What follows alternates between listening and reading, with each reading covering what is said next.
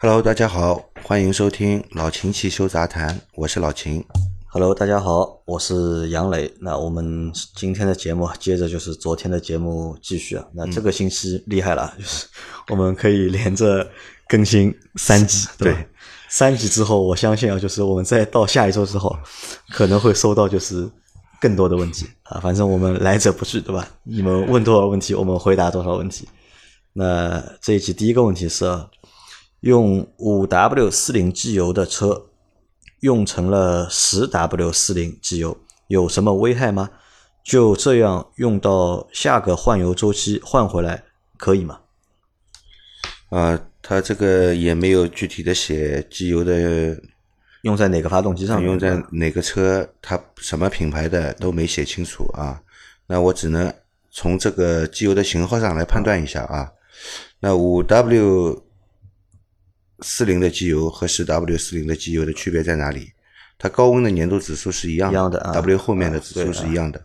那区别在哪里？在前面的啊，低温流动性，低温流动性，那五更好，十就没有那么好啊。如果你是在南方地区使用的话呢，现在这个天气的话，呃问题不会很大其实没有什么太大问题，因为现在的的温度都是在二十度以上嘛，对理论上对吧？如果你是在北方地区啊，或者是在严寒冬季的话，那低温流动性呢就不如五 W 四零的这个机油啊。另外啊，五 W 四零的机油，我不知道你用的是全合成的还是半合成的啊。但是十 W 零四零的机油呢，据我知道的呢，就算是合成油，它也是半合成的，因为全合成没有十 W 四零的，全合成没有这个标号的啊全合成没有就是全合成的有五 W 四零的，有零 W 四零的，但是十 W 四零的全合成的机油很少很少，我知道的里是没有啊，啊，一般只有半合成的会做成十 W 四零的，或者是矿物油，啊，那它下一个周期再换回来没有问题吧？应该可以没有问题，应该。可以的。好，那下一个问题啊，就是下一个问题是好节目一直在支持，幸福老秦。我凯迪拉克 XTS 六点四万公里，两年七个月，变速箱油看来也要换了，刹车油要换吗？以后三年出保了，要不要续保？就是要不要买延保，对吧？嗯，这是他问了，就是刹车油啊，就是变速箱油，他准备换了嘛？就是他已经四万公里了嘛？那他想问的是刹车油，对吧？要不要换？呃，变速箱油要换了啊。那个刹车油刹车油我们之前也说过的，是两年或者四万公里啊，两年或者四万那公里数也到了，两年也到了到了啊也应该换了啊也应该换了啊。然后那以后三年出保了啊，要不要续保？续保买延保要不要续保？这个我觉得是见仁见智，啊看你个人吧啊，看你个人。你觉得你觉得有必要的，那你就买，对吧？但是作为我个人来看，我是不会去买延保的。你是不会买的对吧？对对啊，因为你可能和大家不一样嘛，对吧？你是修车的嘛，对吧？嗯，那这个我觉得就是两个两个方向去考虑吧。第一个方向就是你看一下，就是四 S 店给你提供这个就是延保的这个费用啊，嗯是多少钱，对吧？如果很便宜，如果可以花个两三千块钱买个三五年的话，对吧？那我觉得你可以不可能的，两三千块钱买三五年买不到的。上次我们不是记得吧？哪一期节目不是有个小伙伴们、小伙伴问嘛？好像就有一个非常便宜的一个延保的一个政策四 S 店的策略啊对希望你你在这几年之内都不要不不要到脱保嘛，对吧？不不不不要到外面去修，一直在他们里面修。啊，对吧？这是一个方面，你看一下价格嘛。第二个，你也看一下，就是你买的那个延保，它保哪些东西，对吧？对那么如果它只保变速箱啊和就是发动机，那就没有太大必要我觉得就没有必要，因为如果你前面三年开下来，这个发动机如果没有什么就是问题的话，还是蛮稳定的话啊，基本上后面你只要正常保养，这个发动机我觉得不太会出发动机部分现在都不会出问题，很少出问题。而且我也相信啊，就是任何就是敢提供延保的这些厂家，其实他们对他们的产品啊，应该还是有信心的，还是它这辆是 XTS 呀，啊，对吧？XTS 这个两点零的发动机，全球十佳发动机啊，不出问题的，不出问题真的。啊。那这个就看你自己了，好吧？买和不买就看你实实际的一个情况，对吧？然后下一个问题是，秦老师您好，挺喜欢你们节目，想问一下，冬天是不是用全合成的机油，润滑效果会好一些？感觉冬天车跑起来没有夏天轻快。一点五升自吸大众宝来平时用半合成机油，想换全合成，四 S 店说没必要，是真的吗？谢谢。全合成机油肯定是比半合成的机油性能更好，特别是在润滑方面，那跑起来会轻快一点的。嗯，具体有多轻快，那也不好讲，看个人驾驶的感觉了。这个是有意思的，对吧？嗯，对。但是使用寿命肯定会长，使用寿命肯定会长，所以从经济角度来考虑啊，我觉得是用。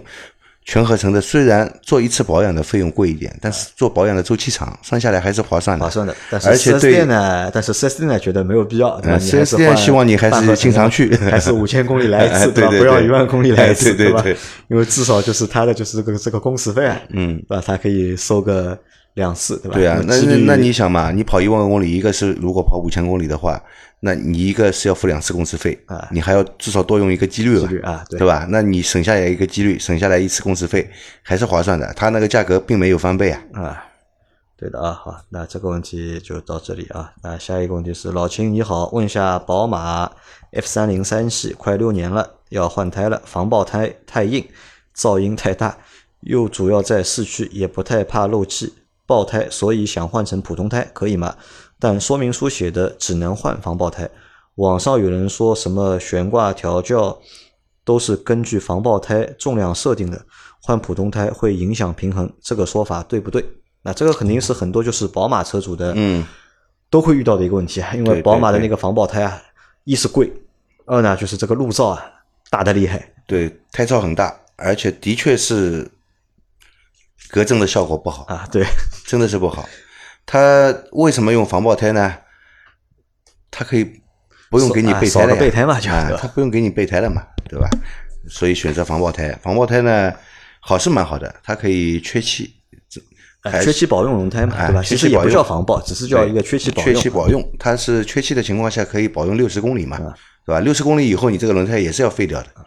啊，就是六十公里以以内，你去补找到一个补胎的补胎的地方重新打气，还还是能用的，就不用你省得你换备胎了嘛。那能不能换就是普通的轮胎？因为那个时候我有台宝马，时候我也考虑过，因为我那时候有一次是扎胎了嘛，就有有一个轮胎扎掉了嘛，那么想换，但那个时候好像就是那当时想，如果要换的话，就把轮胎全换掉嘛。嗯。但是想想呢，又不太合算？我算了就没有换，还是换了一个就是。防爆胎，防爆胎，其实你觉得是可以换的，对吧？可以换。那需要去像他说的，就是换好了以后，避震调教什么要去重新改？没有，换好了以后胎噪也小，驾驶的舒适性也会提高很多，对吧？对对，可以换的，其实可以换的，对吧？那大家但是有一个问题，炸掉了以后你没备胎换，没备胎换，对吧？那我觉得这个问题，如果他不出市区的话，不上高速，对吧？真的，如果在应该问题不大，在市区里面，如果真的被扎的话，相对来说找到一个。补胎的地方或者是换胎地方，还是相对还会比较容易一点，对吧？你在户外或者野外的话，可能会如果你换成那个普通的轮胎啊，我建议你在车车上备用一个电动的打气泵。电动打气泵啊，呃，因为被扎掉了以后呢，多数情况下呢，那个钉子不拔掉啊，它漏气是很慢很慢的。那你自己补一点气，继续开，开到有补胎的地方去补一下，再去补啊。好，那这个是可以的啊。然后下一个问题是，请问。秦师傅，我车子一直在途虎养车工厂店保养，你认可这个品牌吗？哎呀，怎么这期节目又来了这个途虎啊？来，秦师傅，靠谱不靠谱？靠不靠谱？你们网上搜一下吧。你在我们节目里面叫我这样评论的话，嗯，怎怎么说呢？客观的吧，或者是不不具备就是这个公正性，对吧？嗯。那因为我这样觉得，我来回答吧这个问题，就是我觉得。在外面保养，就是在非四 S 店以外的这些机修厂也好，机修店也好保养，我觉得主要的一个要看就是用的东西啊，对，正宗不正宗，对吧？你用的机油啊，或者用的机滤啊，或者用的那些就是要换那些油，主要是看这个东西。如果这个东西是原厂的或者是正品，那基本上没有什么太大问题。途虎不会用原厂的，途虎不会用原厂，对吧？途虎没有原厂件的，原厂。不会给他供原厂件，原厂件只有在 四 S 店有。供给四 S 店，对。那我指的这个原厂啊，应该不应该用，就是用正品吧，就是嗯，用一个就是正品的东西。那其实人工什么的，对吧？就是你换什么，基本上就是只要是个老师傅或者是一个就是合格的一个师傅，应该都没有什么太大问题。反正我跟你说，这个一分价钱一分货，价钱过低的情况下，又要马儿好，又要马儿不吃草，啊，这很难的，对吧？这个是违背商业逻辑的，吧？对对对，这个他他不管怎么说，他是一个商业机构，他是要赚钱的。他这个价钱只要能够做，里面肯定是有利润，不可能就是说赔钱贴给你做，不可能的。再搞什么活动，他都是有利润的。这个价钱低到了成本以内，肯定是有问题的，对吧？低到了正常成本以内，肯定是有问题的。这个你自己决定吧。啊，好的，反正我本来还想对吧，把我们的节目给途虎的人听一下，找他们冲下子。那这两期节目一做，那么基本上就是这个客户没有了，对吧？好，那我们下一个问题啊，哎，为什么要要途虎来冲我们的？途虎有钱呀，因为因为途虎有钱嘛，对吧？我这个开玩笑，对吧？下一个问题啊，下一个问题是试了自动，试了启动。前先打开电源，但我的凯迪拉克 x T S 无法挂到 N 档，连 R 档也不行。他就简单的一句这个话啊，他肯定是听了我们上一期的节目，再上一期的节目，对，十月一号里面那个节目，对对对，就是说建议大家就是对吧，然后把车放到 N 档，然后再去启动车，对吧？但它通电了，为什么档位调不了？凯迪拉克 x T S 啊。C 级车，C 级车，嗯，车子是很高档啊，嗯，可以挂空档的，可以的啊，它的操作方式不对，对吧？打开方式有问题的。它肯定，它那个是无钥匙启动嘛，嗯，对吧？一键一键式的嘛，它按钮肯定只是点了一下，嗯，点了一下仪表亮了，但是电源没接通，它只是接通了 ACC 部分，嗯，啊，车身电脑车身那个电源没有接通。它这个要接通车身电源是怎样来接通呢？要长按的吧？不踩刹车，因为踩刹车你去按那个启动键，它就启动了，已经，对吧？就是说不踩刹车的情况下，长按启动键五秒以上，就电源就接通了啊。对，它那个电源就接通了。这个时候你再去挂空档，肯定可以挂的。挂进空档以后，你再启动就可以了。好，那下一个问题啊，就是秦师傅你好，请问我的速派一点八 T 刚买一年。出现的问题有两个，一个是共振现象，每次开车都有抖动；二是大灯大灯的密封不好，下雨过后会有很多的水雾，请问是正常的吗？如果去维修，能修好吗？谢谢。第一个是共振的问题，对吧？速派一点八 T 有共振现象，每次开车都有抖动啊。这个，但他没有告诉我们在什么情况下面抖动。你是在描述的不详细。启动的时候有抖动呢？嗯，还是在开的时候或者开到什么速度的时候？嗯，是冷车启动的怠速的时候有抖动，还是在行驶的过程中，在怎样的一个速度的区间范围里面？啊，对吧？或者你是在刹车，对吧？你抵挡，对吧？刹车的时候有抖动的，这个我们不知道，就是你补充一下，因为不同的情况下面有不同的可能吧。那我们就这样认为吧，认为它是冷车启动抖动嘛。对吧？这个我觉得是正常的。冷车启动抖动呢，一般来说，冷车的时候呢，发动机工作都不是很良好的，对吧？那它有一点抖动呢，跟特别是就是说我新车的时候本来不抖，开了一段时间以后有抖动的现象呢，这个跟那个很多问题相关啊。相对来说呢，还是在一个正常的范围之内的，不用太担心的啊。但是说到这里，我觉得就是这个车共振的这个问题啊，其实也是一个最难解决的一个问题。对吧？因为造成的可能性有很多嘛。对，一是发动机工作不良引起的抖动，而且很多的抖动，你跑去四 S 店，四 S 店都会和你说：“哎，这个抖动是正常的，或者这个共共振是正常的。”因为很难有一个值去衡量，对吧？这个抖动抖到什么程度，或者共振共振到什么程度，算是就是不正常的。啊，一般来说，发动机的抖动呢，车子的抖动一般都是由发动机传来的，你熄火了以后就不抖了嘛，对吧？那发动机在工作的时候，有可能是发动机本身工作不良引起的抖动。第二呢是那个机脚老化，它隔震效果不行了。哎，但它是新车嘛，对吧？对，机脚不可能老化。那只有是发动机工作的时候引起的抖动了，只能这样说了，对吧？这个具体的问题呢，要具体检查才能知道，因为描述的也不是很清楚，所以蛮难回答的这个问题。好，那第二个问题就是它的那个大灯密封不好啊，下雨过后会有很多水雾，啊，这个是正常吧？肯定不正常啊，肯定不正常，对吧？对啊，大灯进水嘛，啊，大灯进水嘛，新车嘛，索赔啊，索赔，对吧？对，很简单啊，这个比较简单，去索赔吧，反正。然后啊，它下面还有一个就是，哦，它有补充的，我们没看到啊。它补充的是正常行车中能感觉到车身有明显抖动，速度大概在三十到七十之间的时候，烂路这种感觉更明显。请问啊？请问大灯进水四 S 店具体怎么赔，对吧？之前问过服务顾问，说新车正常现象。啊，他说了是吧？开到三十到七十公里之间，对吧？三十到七十公里之间有抖动，档位那个时候应该是低的。对吧？三十到七十，在爬档的这个过程当中，对吧？对，这应该是 DSG 双离合七速的。对啊，可能是变速箱有问题，可能是变速箱有问题，可能是因为大众的这个变速箱最近也在召回了，你可以去 4S 店问一下，你是是不是在召回的范围之内的？如果是在召回范围之内的，他会给你修那个机电部分的，机电部分里面的确是有问题，在召回了已经。奥迪好像早就召回了，现在大众也开始召回了。你这个对斯柯达应该也差不多。去问一下，你可以去问一下。但是大灯进水啊，跟新车无关啊。你你看看马路上那么多车在开新车，是不是每辆都有进水的现象？没有的啊，大灯进水就是进水了，可以索赔的。好，那再下一个问题啊，秦老板你好，请教一个问题：我斯柯达明锐一点六升自吸。E A 幺幺幺发动机加全合成机油，美孚一号、辉壳或嘉士多极护都换过。一般我自己会在五千公里左右自己换下机滤，我有更换机滤的扳手，然后再开个两千到三千公里。请问这样的操作是否正确或者有必要？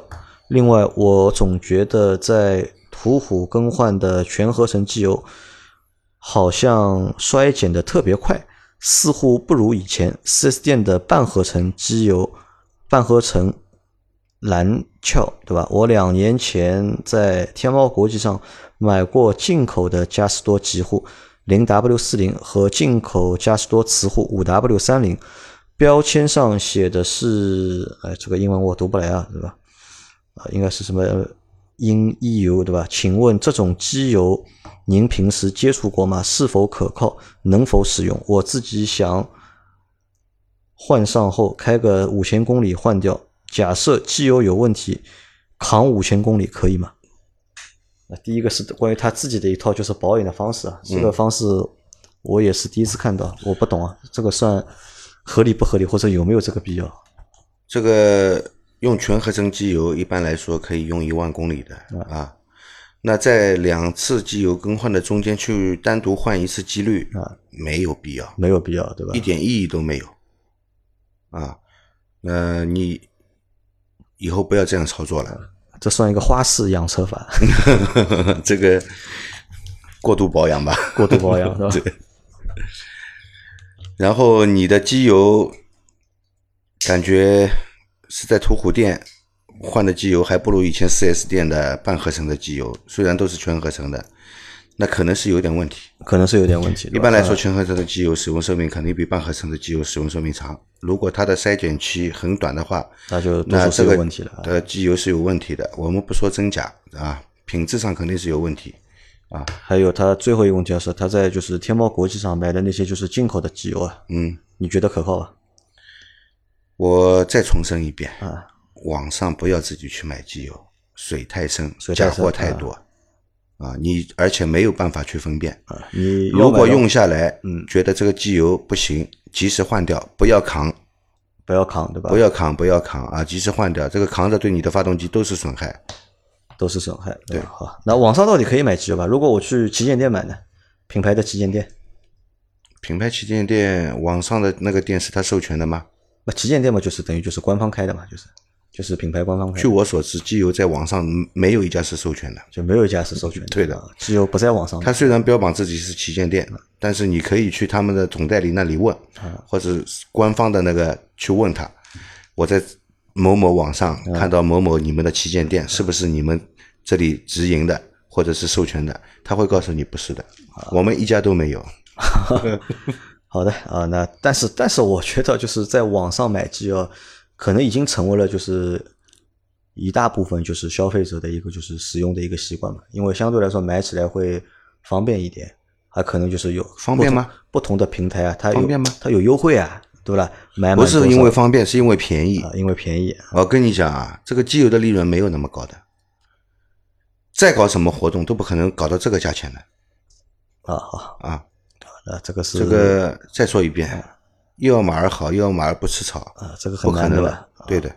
好的，那我们下一个问题啊是，秦老板你好，我是一五年的凯美瑞领先车，其他没什么事，现在四年六万五千公里，就正常保养换了一次变速箱油，中间清理了一次发动机积碳，其他都没有动，请问要不要做些其他的什么保养？还有就是方向盘脱皮，脱完了。都有什么办法可以处理好，对吧？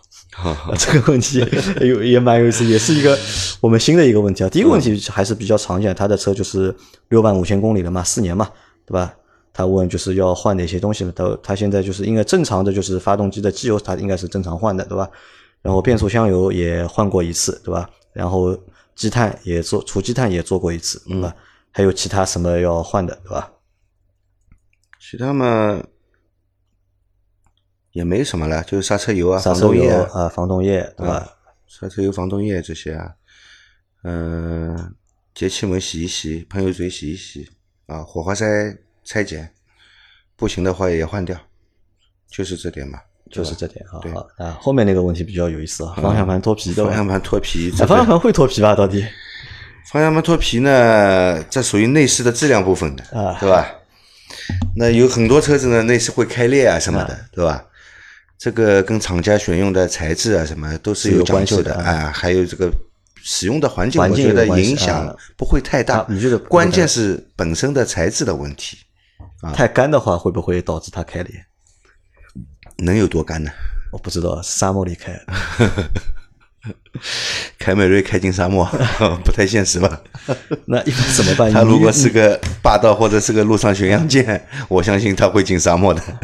你遇到过这个问题吗？就是方向盘有有有，特别是一些比较有年份的车子啊，方向盘磨损都会比较厉害的。有的是脱皮，有的是就是手握的地方会磨损啊什么的。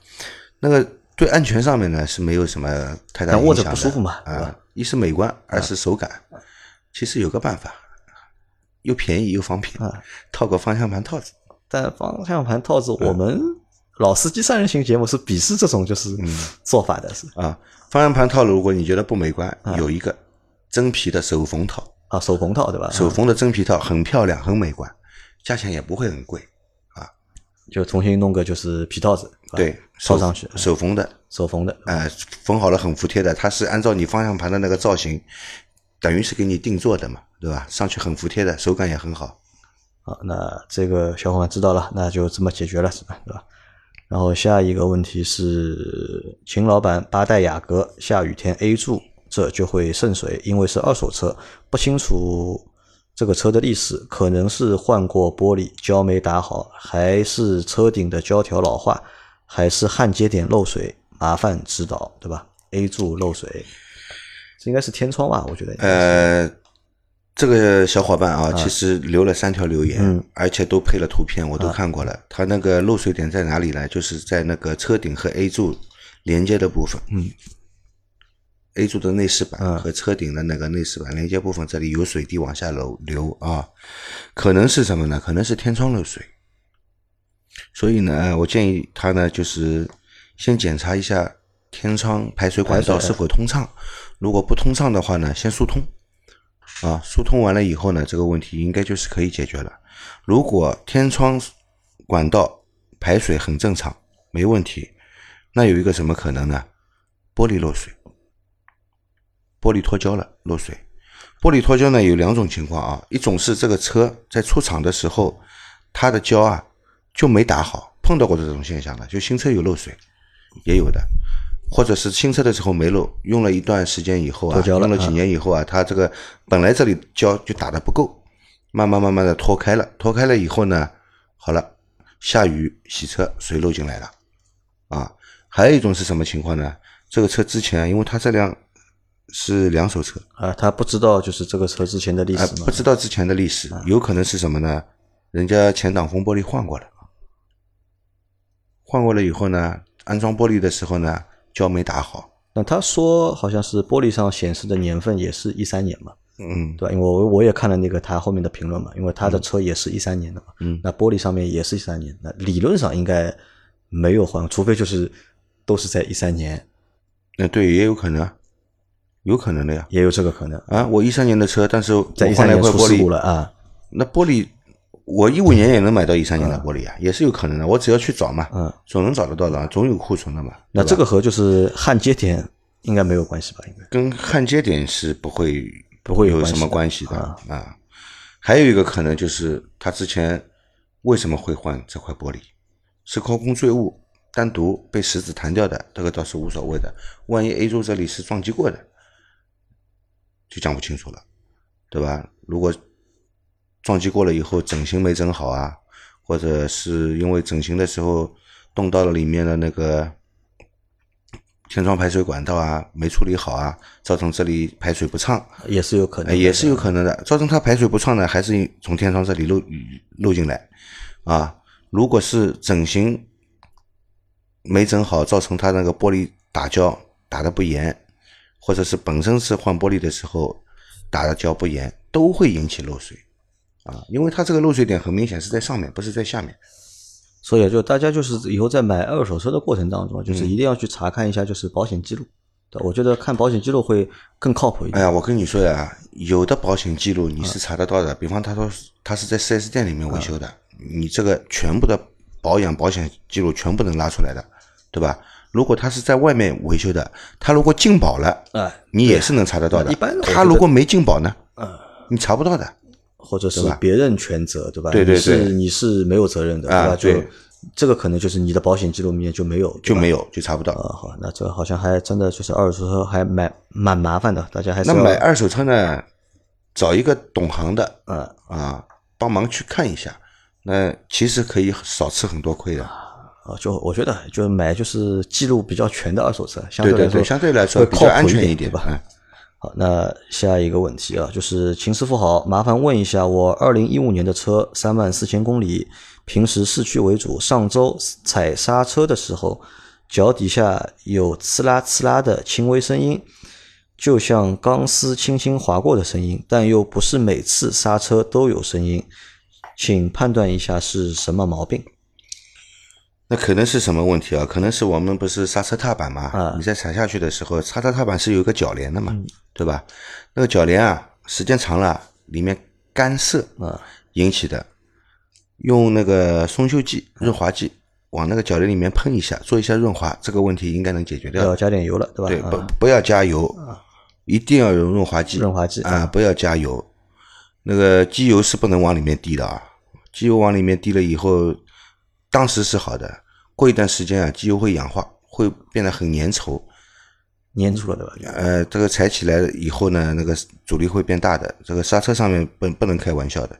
好，好，那我们下一个问题是，秦老师好，对吧？一一年的宝来一点六手动，最近一次，最近一次一早起步时车子突突，像是脱档的感觉，大脚油门就好了，剩下全天都无问题，点火没问题，怠速感觉稍微有点抖，是什么原因？起步时车子突突，对吧？像脱档的感觉。起步时车子突突像脱档的感觉，首先这个发动机的输出功率不够，带不动车子才会这样突突突，对吧？你起步肯定是一档嘛，一档应该是扭力最大的，对吧？你都跑不动，肯定是发动机工作不正常，输出功率不够，而且热车的时候就好一点了，为什么呢？我们之前一直在说嘛，冷车的时候车辆燃烧是不正常的啊。混合气是加浓的，加浓混合气的目的就是维持它一个能够更好的点火、更好的燃烧。但是加浓了以后呢，它燃烧其实并不好的，对吧？只是对于冷车这个温度环境特殊的要求，等水温一上来它就好了。水温上来了以后呢，它那个混合比的配比啊，又回到一个正常的水平了，它那个动力呢又好一点了，对吧？但是在怠速的时候它有抖动，你看到吧？那是说明什么呢？肯定是有缺火现象，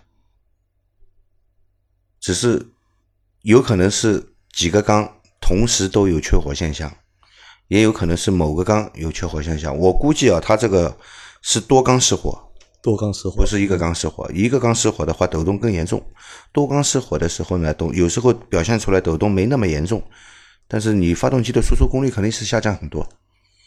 这个着重检查什么呢？着重检查点火部分和喷油部分。啊，首先最简单的，先看火花塞，火花塞有没有漏气啊、烧灼啊，电极是不是已经烧灼了变短了？呃，造成火花塞的那个间隙过大，它也会引起点火不良，甚至于断火，对吧？如果是这个问题呢，换火花塞。火花塞换好了以后呢？嗯，又要讲到除积碳了。看看缸拆拆了火花塞以后，看一下缸内是不是积碳比较严重。如果严重的话呢，顺便做一个缸内积碳清洗啊，然后再试车。如果好了，那就解决问题了。如果问题有改善，但是没有完全解决，那检查喷油嘴。一般来说，喷油嘴像他这个情况呢，喷油嘴应该还是在工作的，没有哪个坏掉了完全罢工啊。那可以考虑清洗一下喷油嘴。啊，节气门呢，也也应该洗一洗了啊。冷车的时候，有时候发动机抖啊什么的，洗一个节气门就好了。这些地方都是要检查一下啊，该保养的还是要保养。好，那这个问题到这里啊，那下一个问题是，全新胜达对吧？高速行驶方向盘卡滞问题愈加严重，尤其时速超过一百后更加明显。具体症状为微调方向需要加力才行，打过后又发现有点过了，方向不正，不是偏左就是向右偏，需要一直修正，对吧？怎么办？这个是个方向机问题啊，方向机问题。对，这个方向机肯定是有问题的。那这个我觉得就回厂吧，对吧？因为对它是全新胜达嘛，是新的一台车嘛。对它，你看啊，它这个。卡滞一百以后更加严重，它这个电子助力方向机呢，它在高速的时候呢，本来就重是正常的，变重是正常的，但是它他说有卡滞嘛，微打方向是不动的，对吧？加要多打一点才有反应，但是又过了，这个肯定是方向机有问题的。你还是去 4S 店吧，去 4S 店检查一下，该索赔的就索赔，该换的就换。这个方向问题不是小问题，都要尽快解决。啊，这个是要影响到行车安全的。好，那下一个问题啊，请问一九零三二五老宝马的后差速器油是不是要更换？一般一次换多少升？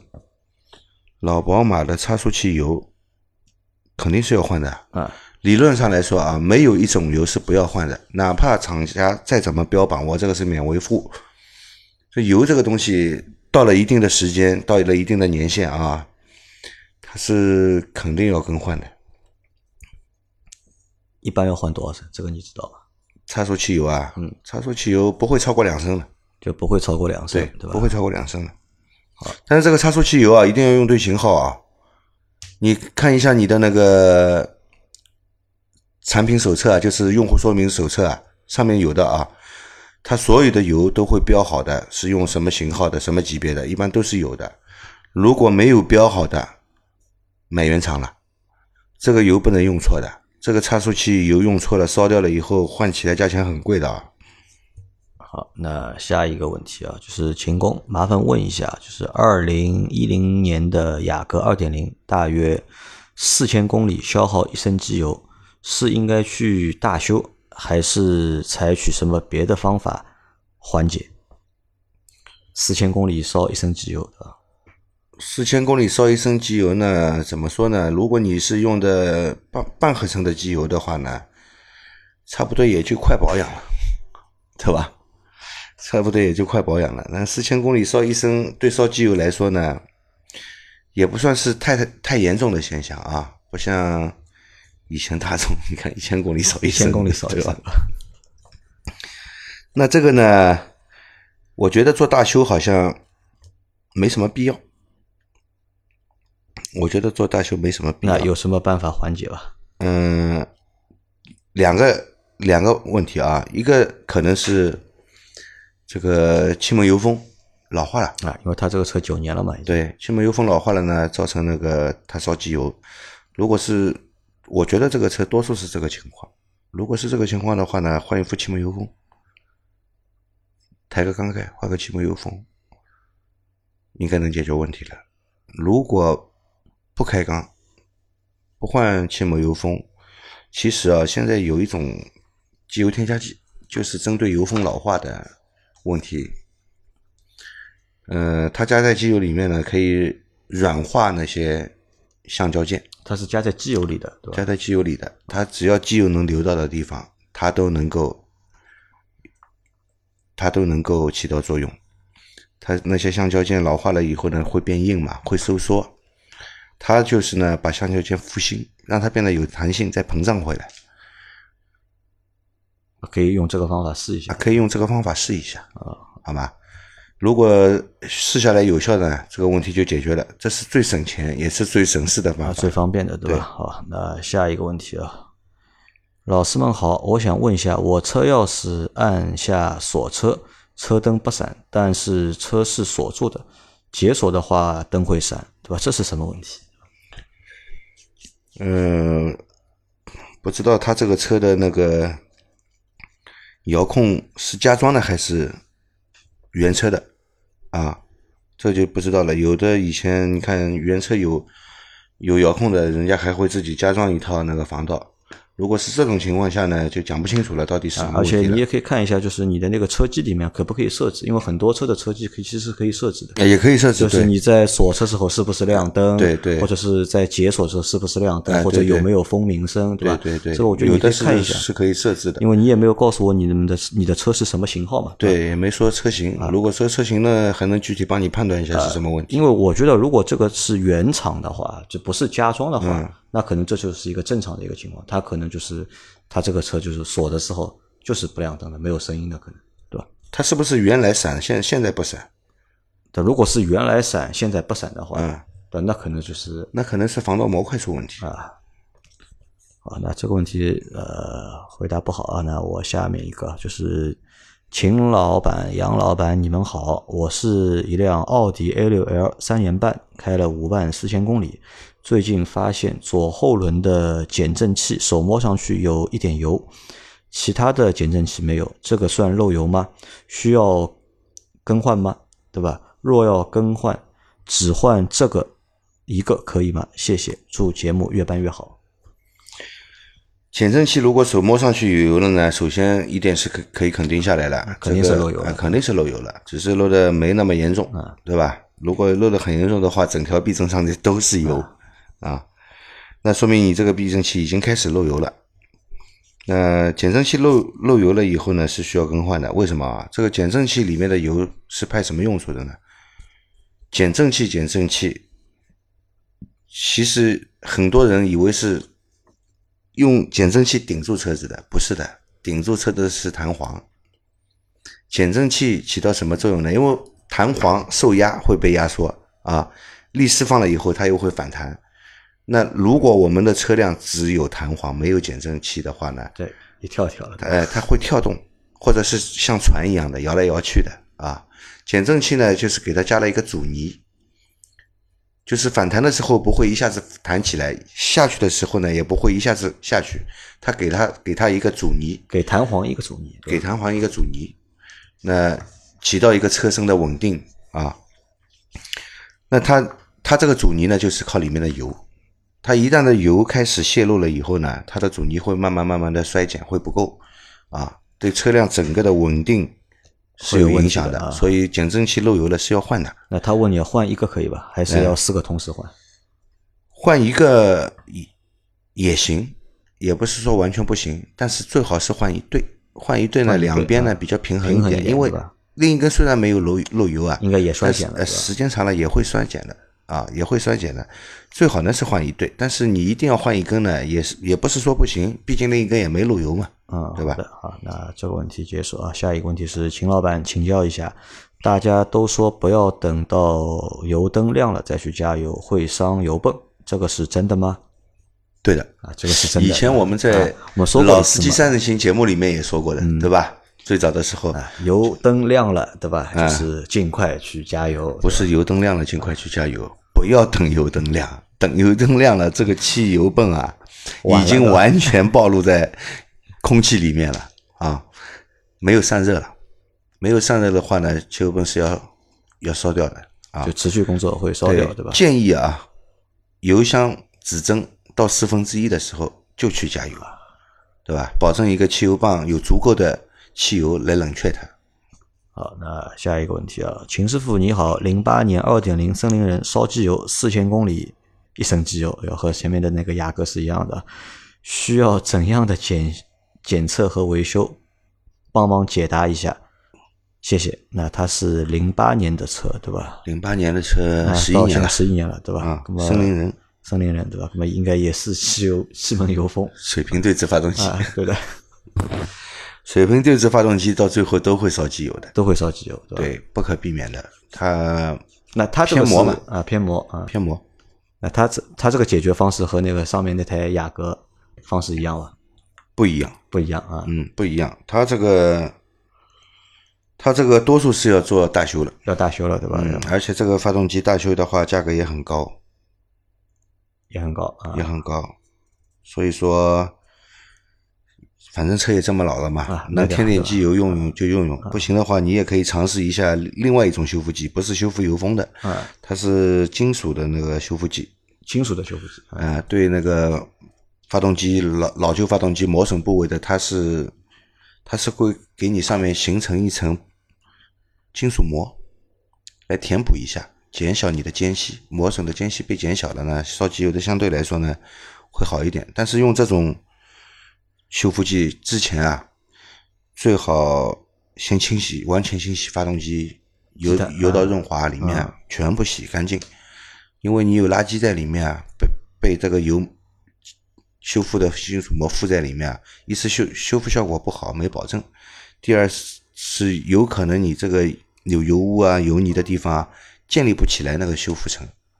如果你是要是用这种修复剂的话呢，先建议做一次发动机内部的彻底的清洗以后再做做修复，这个也是添加在机油里面。也是添加在机油里面的，是另外一种机油添加剂。其实机油添加剂有很多种，起不同的作用。好啊，这个问题就这么样子了啊。那再下一个问题啊，是秦师傅您好，主持人好，我的车是奥迪 A 4 L 二零一八款的时尚，上次保养的时间是一万六千公里，车子开了一年多一点。除了机油机滤，四 S 店还让我做涡轮增压清洗和这个纳米陶瓷修复。请问一下，这两个项目有必要吗？这个是不是属于过度保养？如果是，我可以换其他的四 S 店保养吗？首先，我们肯定的一点啊，这个完全是过度保养，没有必要的做这种保养。一万六千公里，对吧？一万六千，公里，发动机还是一个很新的时候，相当于是一个十岁的小孩吧，啊可能十岁都不到吧，对吧？十岁的小孩吃人参需不需要？你觉得？让他做涡轮增压清洗，对吧？啊，这个四 S 店我觉得有点不道德，这样推销给这样新的车子用啊。你说一一辆老旧车辆行驶了二十万公里以上的，你推这种服务，我觉得并没有并没有错啊对吧？啊，但是一一辆一万六千公里的车，你说洗一下涡轮增压器啊，涡轮增压器有什么好洗的？是吧？涡轮增压器有什么好洗的？你说，告诉我，一个是油道，一个水道，嗯，对吧？你要换换机油，它油道里面的机油也是一样的，一样的，对吧？水道就是用的那个，就是我们用的那个那个防冻液嘛，嗯对吧？而且一万六千公里，里面有什么东西要要你洗啊？最过分的就是做什么纳米陶瓷修复，啊，这个听上去好高级啊，这个东西都，不是的，你听我说，纳米陶瓷修复这个东西，它修复哪里？我觉得是个伪概念啊，是个伪概念。即便它是真的能有修复作用啊，陶瓷能修复在金属上吗？请问陶瓷怎么修复在金属上？你告诉我，这是个物理问题，嗯、对吧？对啊。啊，这个啊一万六千公里的车子要做陶瓷纳米修复，这个绝对是我觉觉得不是不是在过度保养了，这是在忽悠人啊，这个要你交智商税了，对吧？啊！对，然后他问这是完全没必要的啊！以后千万不要再做了。啊，我可以换其他的四 S 店去保养嘛？因为我这个问题我来回答吧。我觉得如果这家店离你很近，你去很方便的话，还是去这家店保养，拒绝他这两项服务对，就可以了，对吧？我就换机油、机滤啊啊，公里数到了我换空滤，其他的我都不换，对吧？其他的所有的增值服务我不要，对吧？好，那再下一个问题啊，下一个问题是秦师傅您好，我是一点四 T 七速干式双离合的 i 六一六款明锐，对吧？三年五万公里，我想问一下，需不需要更换变速箱油？上次保养在途虎养车店问，说干式双离合不需要更换，请问一下要不要换？多久换？就是干式双离合需不需要换变速箱油？干式双离合它也是要换变速箱油的。这个小伙伴提提的问题，我其实，在平台下方啊，嗯，留言区已经给他回复过了，而且我把具体的油的型号也告诉他了，也已经告诉他了啊，零件编号我都告诉他了，这是要换的啊。它里面用的是齿轮油，齿轮油干式的呢，它是这样的，它是齿轮部分和一个机电部分，机电部分完成什么动作呢？完成踩离合器、拨叉换挡啊，嗯来完成这个动作。那其实啊，干式双离合啊，跟什么像知道吧？和什么像跟 AMT 很像对吧？跟 AMT 很像的。所以顿挫非常厉害的。AMT 它是只有一套离合器，它那个呢是有两套离合器，啊，两套离离合器呢，它其实是怎么样？你可以把它看成什么？两个三档的变速箱串在一个轴上面，呃，一个三档的，一个四档的，串串在一个轴上面，那这就变成一二三四五六七。它一个离合器在工作的时候呢，另一套离合器已经做好准备了。它一旦换挡了以后呢，另外一个离合器可可以马上进入工作状态，对吧？其实它这个设计很好的，只是在使用过程中出了一点问题啊，对吧？所以它的里面呢是换齿轮油啊，但是这个齿轮油啊不是换一般的齿轮油啊，大众七速的齿轮油是专用的啊，专用的啊，啊，专用的，你最好是换原厂的啊，不要去相信一些其他的什么乱七八糟的牌子。那这次为什么他妈就是那个途虎养车网就和他说不用换了的？他没有这个油啊，没有这个油啊，乱换的话，换完了换了不对，变速箱出了问题，人家去找他怎么办？啊，好的啊，那下一个问题啊，中奖了对吧？呃啊，中奖得了桶极客这个、啊这个问题还要说一下啊还要说他这个是机械部分的油啊，他那个还有一个机电，机电啊，就是执行部分的里面用的那个液压油，那个油是有点蓝有点绿的那种油，那个是液压油，那个液压油啊，那个也要换。那个也要换。啊，那个换呢有一个误区的，啊。有些人会说，哎，这个油我知道的，只要换一升。这个油放干净了以后，这个油放干净了以后啊，你只换一升的话呢，其实是不够的，其实是不够的。但是你开两桶油呢，有的人觉得，哎，开两桶油太浪费了。这个如果你把油放干净了，只加一升油，其实是缺了一点油。你一开始开可能没什么问题，但是开了一段路以后呢，它会报报故障的。其实就是因为这个油不够，它会报故障码的。报的故障码不是报油不够啊，它是各种各样的故障码，不一定是报哪个故障码给你。但是由于是由于缺油造成的那个里面其实是要加一点一到一点二升油，也也就是说你开一桶油是不够的。，啊那这个还蛮恶心的，对吧？我觉得你要找好几台车，对吧？同时去 做这个就是变速箱油的更换，对吧？大家可以共用一桶油，对吧？啊，那再下一个问题啊，中奖得了桶极客 C 幺 CIC 叉九机油，第一次见到这个牌子的机油，想问问我的二零一三款手动训驰版荣威三五零 S 能用吗？车目前行驶了九万九千一百八十一公里，之前都用蓝壳五 W 三零的机油，对吧？就是陌生的机油，没有看到过的机油，呃？能不能用，对吧？我想起来了，这个小伙伴的问题我也回答过的。嗯这个这个机油牌子我没听过，真的不知道，真的不知道，真的不知道。嗯，但是从这个机油的型号啊，啊，从这个机油的型号上面来说，五 W 三零不，他现在用的是五 W 三零嘛，他之前用的是五 W，他也没有告诉我们这个机油的这个标号是多少嘛，对吧？如果标号是一样的话，对吧？嗯应该也理论上是理论上是可可以用用的对吧？嗯对的但你这个牌子是什么情况呢？我们不知道，也不知道，不知道。对，这个也你最好你最好能够确认一下这个机油的来源啊啊。啊。中奖的嘛，对吧？这个我觉得要么就不要了吧。对吧但万一你这个中奖这个机油用上，万一不好的话，对吧？你又要中一次奖了，对吧？那来下一个问题啊，秦师傅您好，我的凯迪拉克 ATS-L 熄火时总是提示请挂入 P 档，但明明已经挂入 P 档了，请问是什么原因？谢谢。啊，这个问题，之前好像也有人问过，好像这个问题我可能要多讲几分钟啊，也作为我们这一期的最后一个问题吧。啊，好，呃，凯迪拉克 ATS-L 啊，像它这个问题呢，应该是车辆没有确认它已经挂入 P 档。嗯虽然你挂入 P 档了，但是车辆没有确认你挂入 P 档，所以你在没有挂入 P 档的时候去熄火呢，车辆是会提示你要先挂入 P 档再熄火的，对吧？那为什么没有挂入 P 档？它已经挂入 P 档了，为什么没有挂入 P 档呢？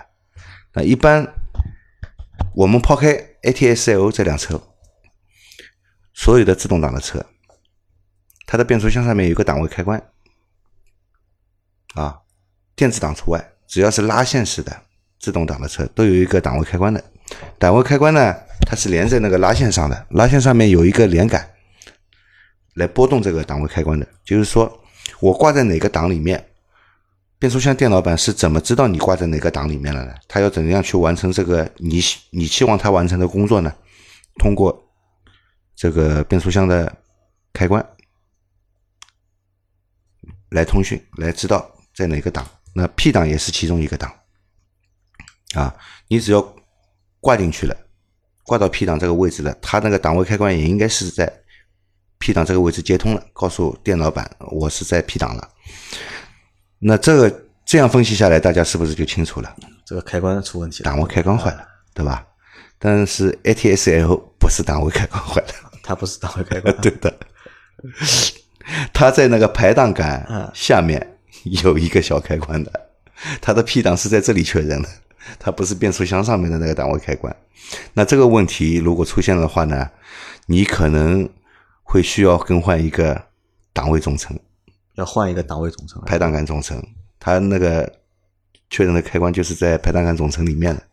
那你可以尝试修复一下嘛，它是一个微动开关嘛，你可以尝试修复一下。如果能修好了嘛，就能省点钱；要不然就要换一个排档杆总成啊，了。如果你再保的话嘛，就直接就索赔啊，对的，他不知道他在不在保啊，他也没写几几年的车嘛。啊。我发现一个问题啊，老秦啊，好像你对凯迪拉克的车啊 特别熟啊，好像对吧？凯迪拉克的各种批次的各种问题，好像你都如数家珍一样的，对吧？是不是就是和修凯迪拉克的四 S 店的人啊，就是关系特别好啊？嗯，很熟的。很熟，对吧？对对对所以就是你会知道一些就是凯迪拉克就是批次的对问题。对的，好，那我们这期节目啊就到这里啊，然后明天还会有一集，对嗯吧？这个星期从我们节目是现在已经周三了，已经对吧？啊，现在已经十二点了，对吧？对，应该算是周啊，已经算周三了，就是周三、周四周五都有更新。是周三、周四周五，对吧？大家都能够听到我们的。好了，现在搞不好了，我跟你说，老司机三人行的节目，对吧？现在缺人，对吧？做不了，对吧？一个星期能够更新个一集，对吧？谢天谢地了，已经，对吧？呃，老秦气球杂谈，对吧？马上把这个空缺顶掉了，对吧？我决定，反正因为我们现在是每个星期之前都是更新两集嘛，我都会就是放一集放在就是老司机三人行里面，对吧？估计这个星期和下个星期对吧，都要把就是你的三期节目对吧？顶到就是老司机三人行里面去了，要让大家听两遍了。好吧，反正关于各种就是用车啊、保养啊、维修啊，大家如果遇到问题的对话，各种问题都可以来提问。以在我们节目下方留言。那我们会在下一次的节目里面，或者在下周的节目里面，就是给到大家回复。复对，好吧，那感谢大家收听我们的节目，拜拜。好，谢谢大家，再见。